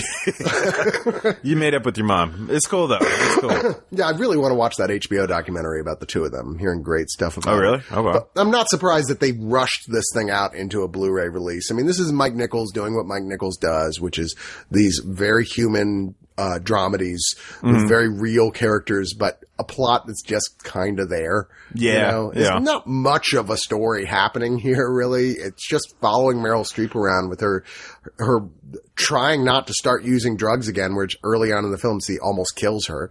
Um, trying to balance possibly getting into a relationship with Dennis Quaid, uh, and then just trying to deal with the fact he's, she's living with her, her mom who is, has unreasonable expectations of her that she doesn't apply to herself. Yes, I I thought it was kind of weird because uh, I didn't see it when it first came out because you know I was like twelve and that looks Not a 12 year old movie. No, um, but I really enjoyed it, but but also thought like uh, Streep had a lot more to learn about acting, and I'm not calling her a bad actress at all. It's just the the Meryl Streep that we know now is is just leagues above what she was putting into this performance. Well, I think part of it, this role that she's playing is somewhere between like exaggerated and down to earth. And mm-hmm. it's hard to, it's a hard character to nail down on how it should be played. oh yeah, Cause she is at some ways bigger than life, but in other ways she's supposed to be just very relatably human. And it's Right. a, as a comic performance, which was,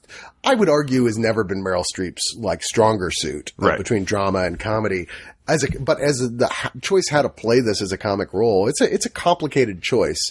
I don't think she's bad in this at all, Mm. but it's not what you would, you wouldn't put it on a list of Meryl Streep's all-time best Exactly, performances Either. Um, Gene Hackman has a nice little role as a director who has kind of a, a mentor relationship, uh, with Meryl Streep here. Uh, Richard Dreyfuss plays the doctor who pumps her stomach. Yeah. Uh, Rob Reiner is briefly in this thing. Annette Bening is briefly in this thing. Uh, and a weird ending that where she like is just a big musical sequence for film that Meryl Streep's in where she's singing a country and western song. You're like, why is this here? Well, I don't know. It's kind of funny because, like, with the, the one of her her la- latest songs, not the Florence Foster Jenkins, but the other one where the Hearts or whatever, uh, like, oh yeah, Meryl can really sing. It's like, no, Meryl's been letting us know that she can kind of sing for quite a while. yeah, she she obviously she's a woman who enjoys singing when she gets a chance, but also knows she's not like the end all go to person for big singing roles either. right. She certainly can hold her own. Uh, Which he does here, but I'm still like, it's just so tonally weird. Oh, yeah, ending. completely. I mean, you get it, because the whole movie, Shirley MacLaine's like, you should go back to singing, you have such a beautiful voice, and in the end, she's getting to still act and also gets to sing, and you're like, okay, I just hate this kind of country western. Maybe that's all it was. I don't know. Um, there's, there's not much else here. Like I said, this was clearly very rushed out to Blu-ray, like, shit, Carrie Fisher just died, uh, we should probably put out, what do we got? I mean, they're not going to put out the original version of a, of a Star Wars anytime soon. So, but, uh, yeah, there's only, uh, the only supplement here is an audio commentary track with, uh, Carrie Fisher, which is probably enough to make it worthwhile Yeah. alone. But, you know, postcards from the edge. What are you going to do? Surprised they never made a movie out of the sequel because it actually did pretty well in theaters when it came out. What- what she wrote, she wrote a book sequel to Yeah. it, a follow up. But all right, moving on to our Criterion copy uh, film that we got this this week. You know, Criterion covers a lot of classics. They cover a lot of like almost ran classics and sometimes some shit that's just terrible, but Yeah. somebody out there thinks it's great. Um, but the nice thing I, I think I like the best about Criterion is it brings up stuff occasionally that you're like the classics that maybe the modern generation forgot about, but that Right. are unquestionably classics. And this is one of those. Oh, completely. Um, this is Michael Curtiz's, uh, same guy who directed Casablanca, his film Mildred Pierce, and I believe the only film that Joan Crawford ever won a Best Actress Oscar for. Uh, it was odd too when you look at the period of time because Crawford was basically being shut out. She was uh, put on a list of actresses that were called box office poison. Oh, the really? year before, who just her career started to take a dive as she was getting older and nobody wanted to cast her. Michael Curtiz didn't want to cast her. Really did not want to cast her. I think he wanted Janet Leigh. Ah. Uh, but then her her agent talked him into doing a uh, showing a uh, you know letting him her come in and read for him, and he apparently on the spot went.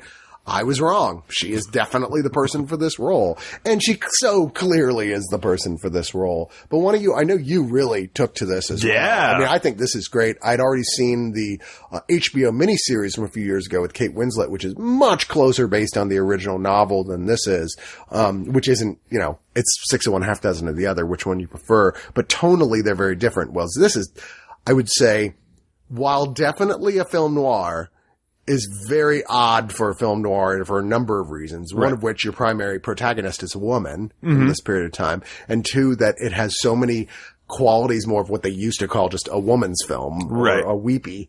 Uh, but it also at the same time, especially with the framing device of there's a murder. Yeah. You know, uh, it's definitely, and the way it's shot, it's definitely film noir. Yeah, so uh, Talk essentially, about the plot. Yeah, essentially, we got the murder out of the way because that happens immediately, and then it's kind of an unraveling of the events of how that happened. So the central core of Mildred Pierce is there's this absolute piece of shit woman who happens to have a mother that does way too much to try to make her happy. Yeah. yeah. This daughter is like the worst. Yeah, and, and so it's kind of like, you know, Mildred Pierce, uh, a, a, a fair enough homemaker, you know, not really much note. She likes to, to cook a lot. Uh, her husband loses his job and decides to be a piece of shit somewhere else. So then she decides to roll up her sleeves, get a job at a diner, and then that, that kind of snowballs into her running her own uh, restaurant empire. Now, literally an Yeah. empire. yeah, and so along the way, you know, there's there's the dude from back in the day who's always wanted to have the fuck with her that Yeah. uh, keeps sniffing around, and and then there's the who's her, I think her, her he's like her lawyer as well. Yeah, well, He's uh, involved in that. yeah, her her uh, husband's uh, ex partner who who kind of like bumped him out of the way, and then there's there's a. Uh, the, the guy who was the investor in the, in her business, who's like immediately starts sniffing around himself, and well, yeah, yeah, I'm trying to describe what, what he is. He's he's he's like the leisure class, like the Yeah, American well, leisure He's class. the guy we see in the beginning who's been murdered. Yes. You know, uh, so much of this film is, I think, like as it goes along, you almost forget you're watching a murder mystery. Right, yeah, because that part takes such little time in the movie. Yeah. But every once in a while, you come and revisit it just just long enough for you to go like, "Oh, right, some there's a reason why we're, Because if you don't forget that, there's here and there, there's just enough stuff where you're like, oh, that they've now made this person a suspect Right. for who it is. Because it could have been a lot of people who did this along the way, and we don't even meet his character till well into the film. Mm-hmm. Yeah. Uh, you know, outside of seeing him being murdered in the very beginning of it. and it's a pretty hefty movie. Uh, you definitely get your minutes worth out of this movie. Yeah. Uh, so yeah, it's uh, just oh man, the daughter, her her fucking her shithead form just gets augmented the more she goes along. Yeah, it's uh, Ann Blyth, who I believe is the only living actor still in this film. She's like 88 now. Um, she was nominated for uh, Best Supporting Actress at the Oscars, which she deserved because it's a hell of a performance. One of the bonus features here, they're talking about one of the big scenes between her and Joan Crawford. Uh, when they were rehearsing it, apparently the director started just bawling watching it because he's like, it just broke my heart watching it. it's like she was just so good. Uh, Eve Arden has a fun role in here as well as sort of Oh, yeah. the best friend, like hard smoking, like, you know, head hostess at the restaurant. Oh yeah, she'll come into a room, drop a zinger, and then get the fuck out. exactly. It's just such a well made movie and a, just at the end, very satisfying. It's, if you get a chance, if you're not going to watch the miniseries, just, uh, read the synopsis of the original book because I love the way the original book ends. It's just such a neat choice of what the characters, how the characters react to just the ultimate shittiest act imaginable by the daughter, which is a totally different direction than the movie goes. They have her, I mean, like I said, there's no murder or anything here. There's no anything like that. But yeah, this is great stuff and lots of, one of the better lineups of bonus features from uh, Criterion I've seen in a while, uh, including a filmed conversation between two critics, Molly Haskell and Robert Polito, talking about the original novel versus, uh, the film. There is a, a documentary about Joan Crawford. There is a uh, excerpt from the David Frost show with Joan Crawford on it, which I did w- get a chance to watch the whole thing. It was very funny. She was, it was later in her life, and I think she was kind of post the rough years, but Yeah. not really a working actress that much anymore either. And she's hysterical. She's just a riot to watch. You can see why gay dudes love her. Yeah, she's She a coat like- hanger and a half. she is just bigger than life. Uh, there's an archival Q&A section with Ann Blyth, who played the daughter. Uh, there is a interview with the au- original author of the book, James M. Cain, and then the leaflet that comes in here with an essay by a critic, Imogen Sarah Smith, called A Woman's Work about this film. But yeah, this is top notch. On another week, this might have been the pick of the week. It could have been. It's just so good. It could have been a contender. it's, it's a major film. Now, less major. oh no, the actual pick of the week. Gotcha. Yeah. Less major is Psychomania, which is a 1973 British horror cult film that I've seen before. In fact, I got sent this years ago in a DVD version of this. This is Arrow's re-release of this thing. You know, uh, basically doing what Arrow does. They take little movies and they give them way more love than they deserve. Uh, they make them look gorgeous. They pack them with bonus features.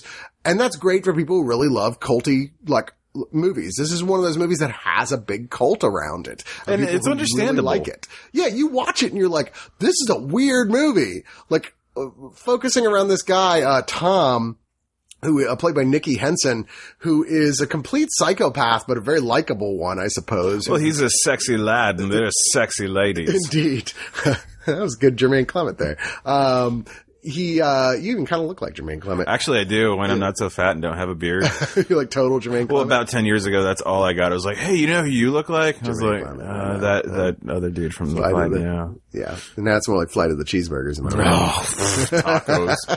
Um, he is the leader of a, a motorcycle teenage gang that calls themselves the Living Dead, although he is very much loves his girlfriend and he's very close with his mom in a very sweet relationship. It's a weird thing out there. terrible, but they're actually kind of okay. Yeah, I mean, they, they don't want to cause like major ruckuses, but they do want to get up to no good. But meanwhile, his mom and her butler, uh, the last performance ever by legendary actor George Sanders, um, who's been in a lot of big movies like Rebecca and Foreign Correspondent, um, they're evil. They're holding seances in their home and doing something with devil shit. And it looks like they have the secret to returning from the dead, which Tom and his friends figure out how to return from the dead. And then they go uh, crazy with and it. turns into a thing where like he convinces his bikers, we just have to, you just have to kill yourselves and we'll bring you back to life.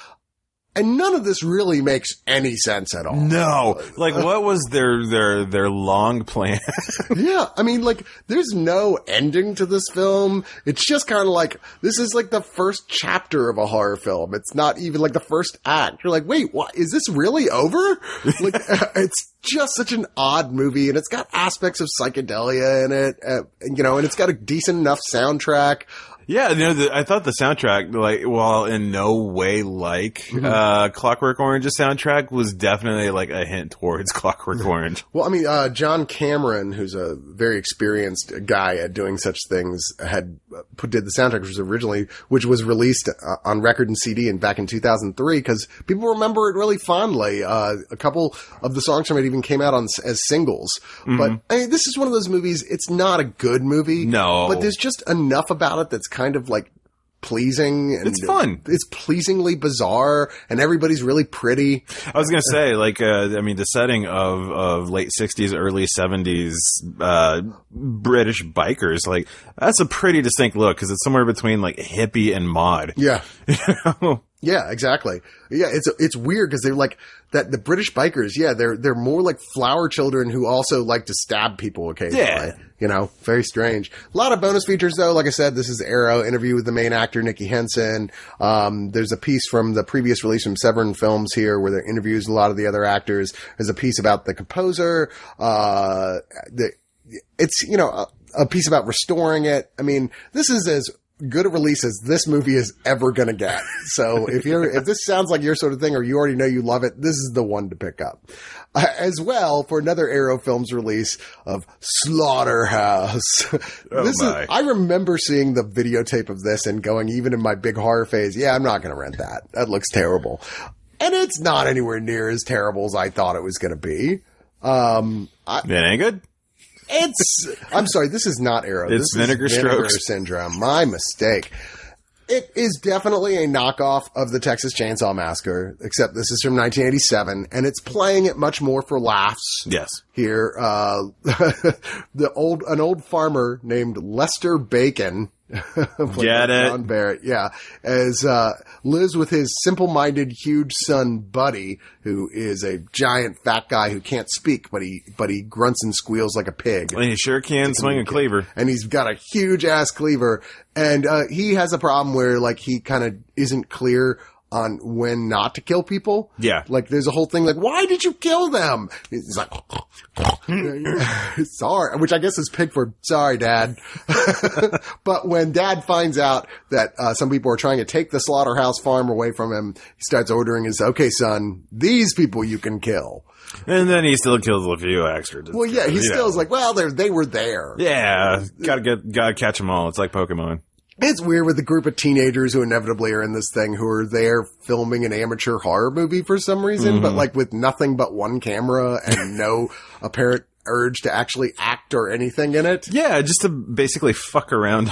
Yeah, they, they're like, oh, it's an abandoned slaughterhouse, which clearly it's not, but they're they they've decided it is, so they're wandering around through it, and there's something to do with the the local sheriff who's having an affair on his wife with a local woman. Yeah. I, I mean, there's a lot of details that don't really serve any purpose here, except like, okay, I guess we're gonna pad out these characters with some little facts about themselves.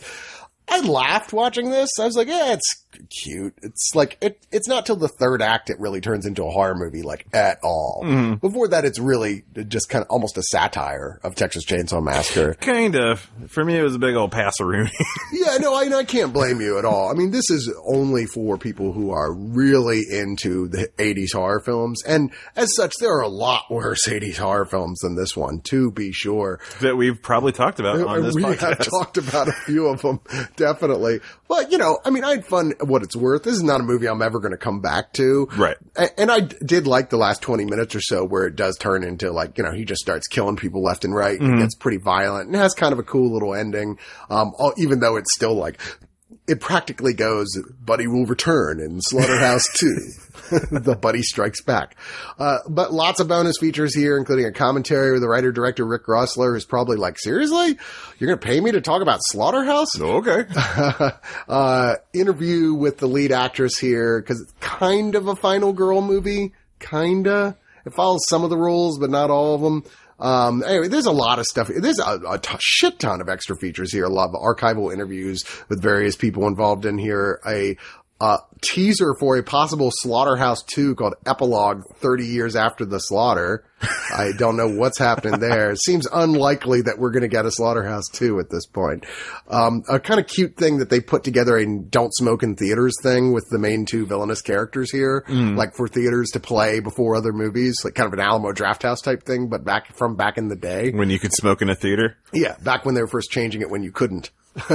so, uh, you know, the shooting script, I mean, it's a solid package for a just kind of mediocre horror comedy that is, you can see why everybody forgot about.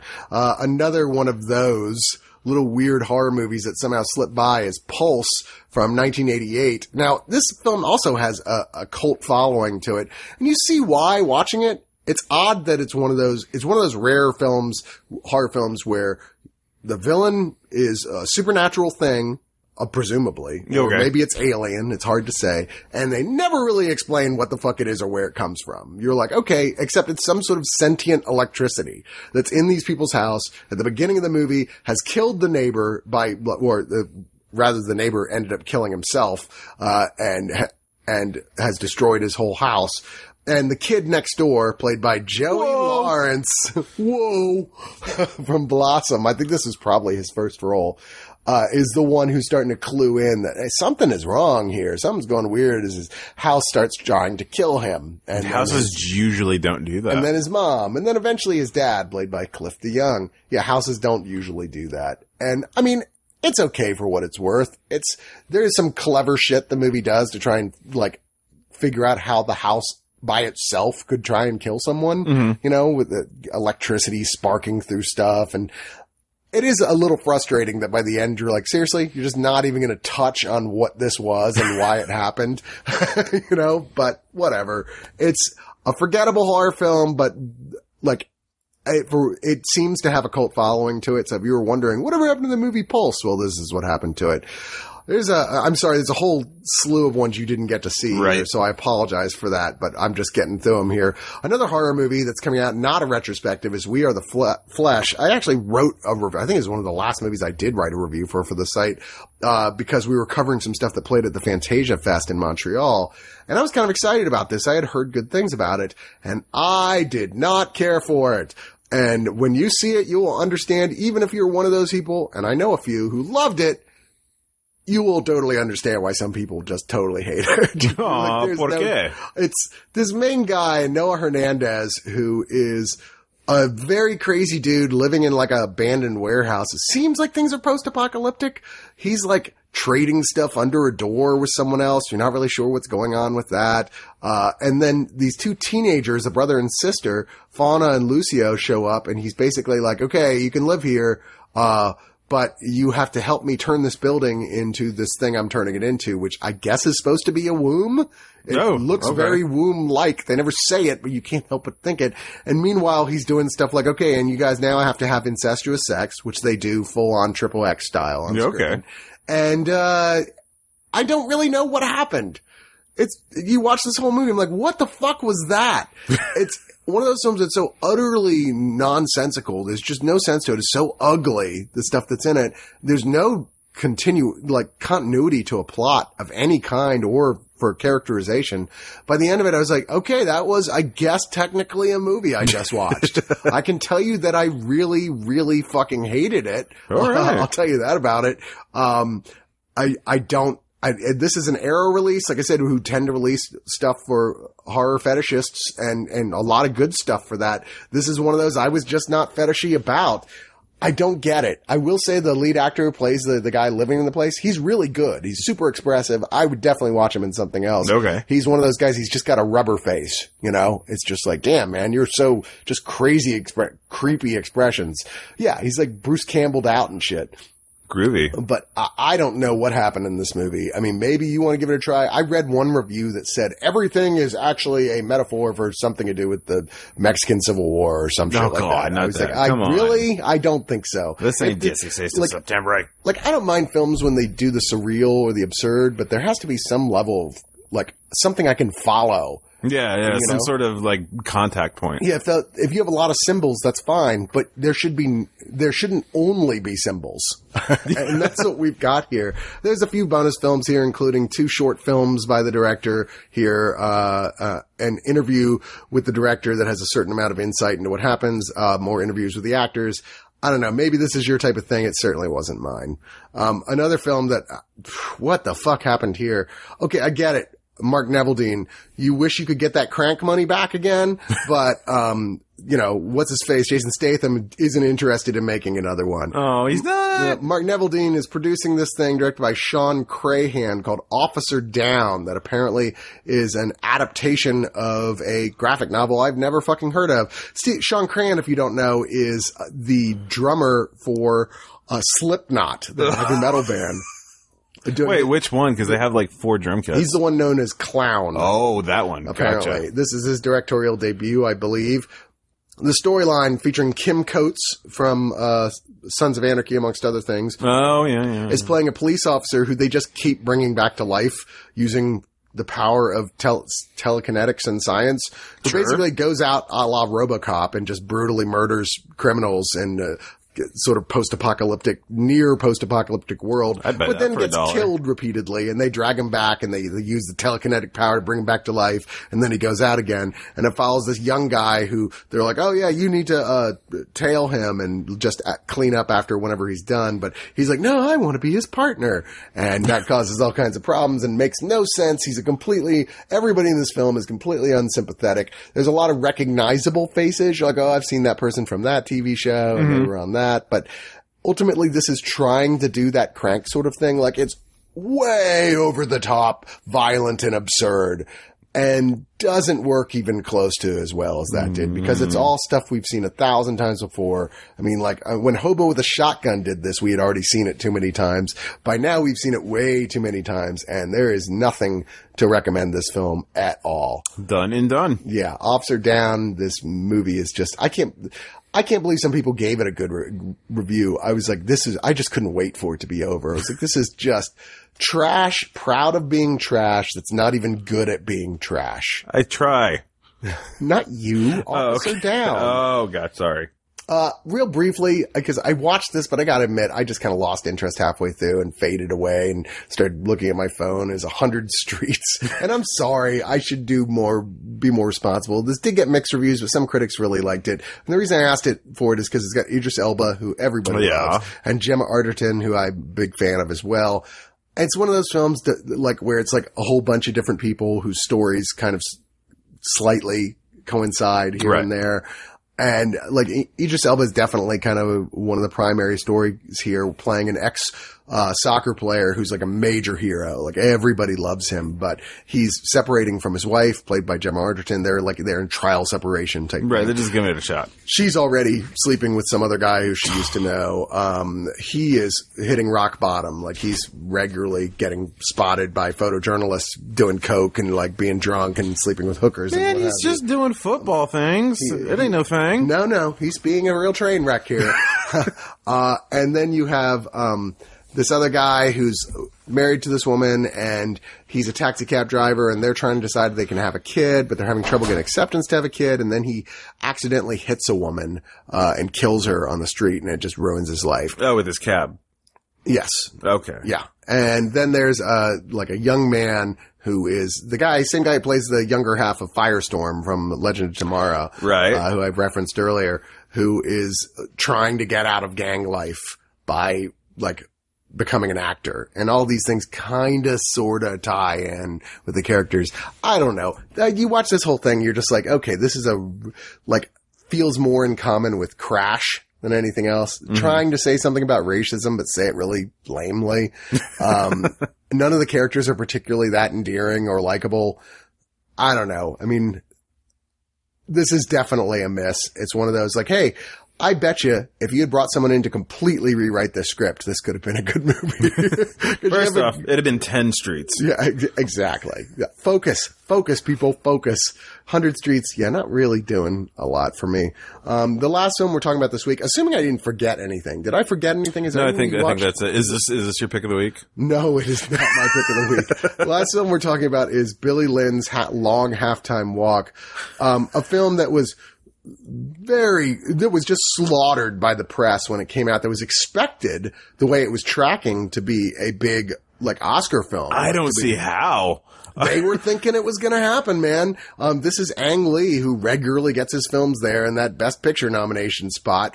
And the biggest problem with the theatrical release was they released this thing with, I, I forget what the actual, uh, um, I, percent, the high frame rate, uh, level, 120 frames per second at 3D at 4K Oh, re- resolution. And everybody who saw it went, this looks terrible.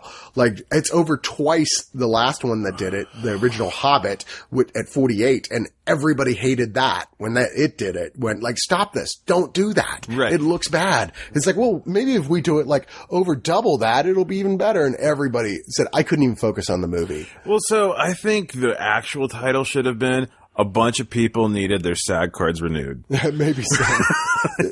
I mean, this isn't even like close to the worst thing we talked about this week. It's not even a terrible movie.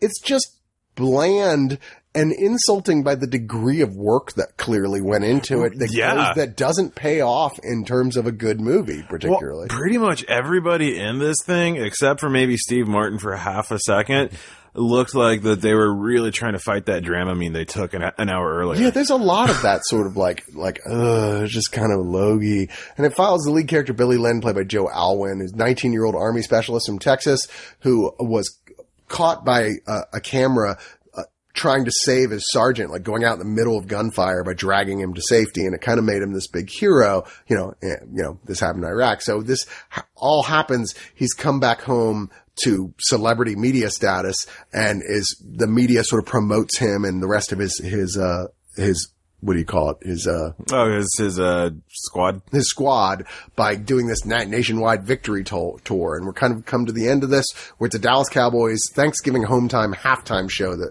with Beyonce and, and, or I guess it was, uh, Destiny's Child. Yeah, so it was you know. supposed to be in the past. Yeah, uh, like being the lead and they're supposed to be out there with them and they're just kind of overwhelmed, don't really know what's going on. They've all got some degree or another of PTSD. Like one of them literally is deaf, you know, um, and they, they don't really know what's going on. They don't feel like they deserve any. They know they don't deserve this. Like they're Yeah. all kind of like, I don't know what this is all about specifically for us. They don't really completely gel with that idea that you guys are, we're using you as a symbol here. You know? Right. Yeah, and, and even like the, the PTSD, which is a pretty serious topic, was was kind of handled with kiddish gloves to where it didn't have enough impact. Yeah. So it's just like, okay, well, then why even bring this up? Why don't we just see like a scene of him like sucking down a Slurpee for 30 minutes? Uh, yeah, and there's, you know, a certain amount of Garrett Hedlund plays his sergeant here who's, has a couple likable moments where you're like, yeah, you're being a sergeant, you're doing what you have to do, but it's, you like him a lot when he lets that facade drop for a minute to be just one of the boys, mm-hmm. you know? You're like, okay, but like these kids are kind of dicks too on the whole. You're not really that crazy about him. And Billy himself, like when this Dallas Cowboy cheerleader is clearly like making bedroom eyes at him, he basically manipulates her to like, I, I presume get a blowjob in a back room, which is like the marketed as sort of like, oh, it's kind of a love story here, but you're like, no, not really. Oh, I thought he was trying to get her digits. Well, he was, but I mean, they, they, you know, they're getting it on and then it flashes away and you're like, okay, I don't know what just happened. If they just made out and that was it or it went further than that. Well, she's a professional, so she's not going to do that before she goes on stage. but she's kind of doing this whole like, well, you know, I'm a Christian and I believe in all this stuff. And he's like, uh huh, uh huh, shut up. well, what, what was kind of fun was uh, one of his squad mates uh, uh, plays uh, Ilana's uh, gay Puerto Rican roommate in City. Oh yeah, I totally. I was trying to figure out who, where I knew that guy from. Um, there's a lot of recognizable faces here. Like Chris Tucker plays like the sort of liaison, uh, like making all this happen. Who is surprisingly, I thought for sure they were going to make him into a villain. And as it goes along, you're like, Yeah, "Eh." nope. it's like no, he's a decent guy who's like kind of saying, "Look, I'm don't get excited, but there's a chance that Hollywood is going to pick up y'all's story and y'all will all be well paid for it. Uh, there's a chance." And of course, immediately they're like, "Yeah, we're going to be rich." He's like, "No, calm down." um, uh, as you mentioned, uh, Steve Martin playing the owner of the Dallas Cowboys, which I don't think they ever flat out call them. Oh the no, Dallas it's not the Cowboys. It's the Texas persons or something. yeah, it's the Cowboys. Uh, Vin Diesel as the now dead uh, commanding officer from Iraq, who we see in flashbacks, who gets to have occasional words of like messianic wisdom that our young character can Yeah, his his performance had extra turkey before shooting. It really did. Uh, Tim Blake Nelson has a small role as somebody who's trying to like make money off these kids by getting them to like endorse a product essentially.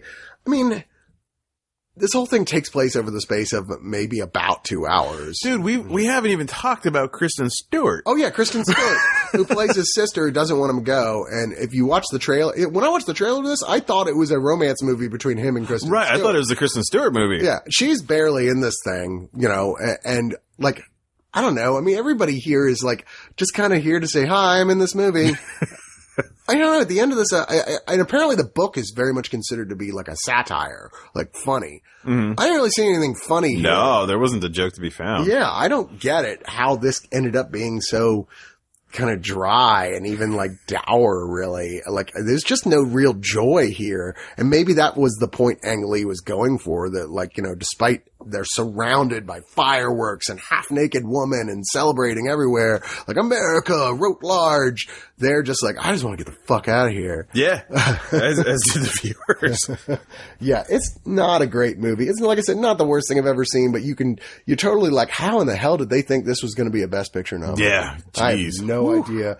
There's um collection of deleted scenes, about ten minutes. Uh, th- there's a look at the novel and how that how they translated it to screen. A look at the cast, uh, how they recreated the big halftime show, a real 2004 halftime show, which is admittedly kind of impressive looking in here. And then a look at uh, how they prepared for the military parts of this thing and the flashbacks and they're doing military things. Whatever. This is very forgettable. You know, I realize I still haven't said what my pick of the week is, but I'm just going to go with Moonlight because you okay. you're going to get in trouble if you don't. So, No, no. I mean, it's the one time that like the Oscars and good taste actually aligned. fair enough. I mean, it wasn't my personal favorite thing that came out this week, but you know what? I don't get to pick every week. This week I'm handing it to you. Well, thank you. And I did love Moonlight. I thought it was terrific. Awesome. Yeah, just wasn't the best. But otherwise, La La Land is better. Oh, you white privilege.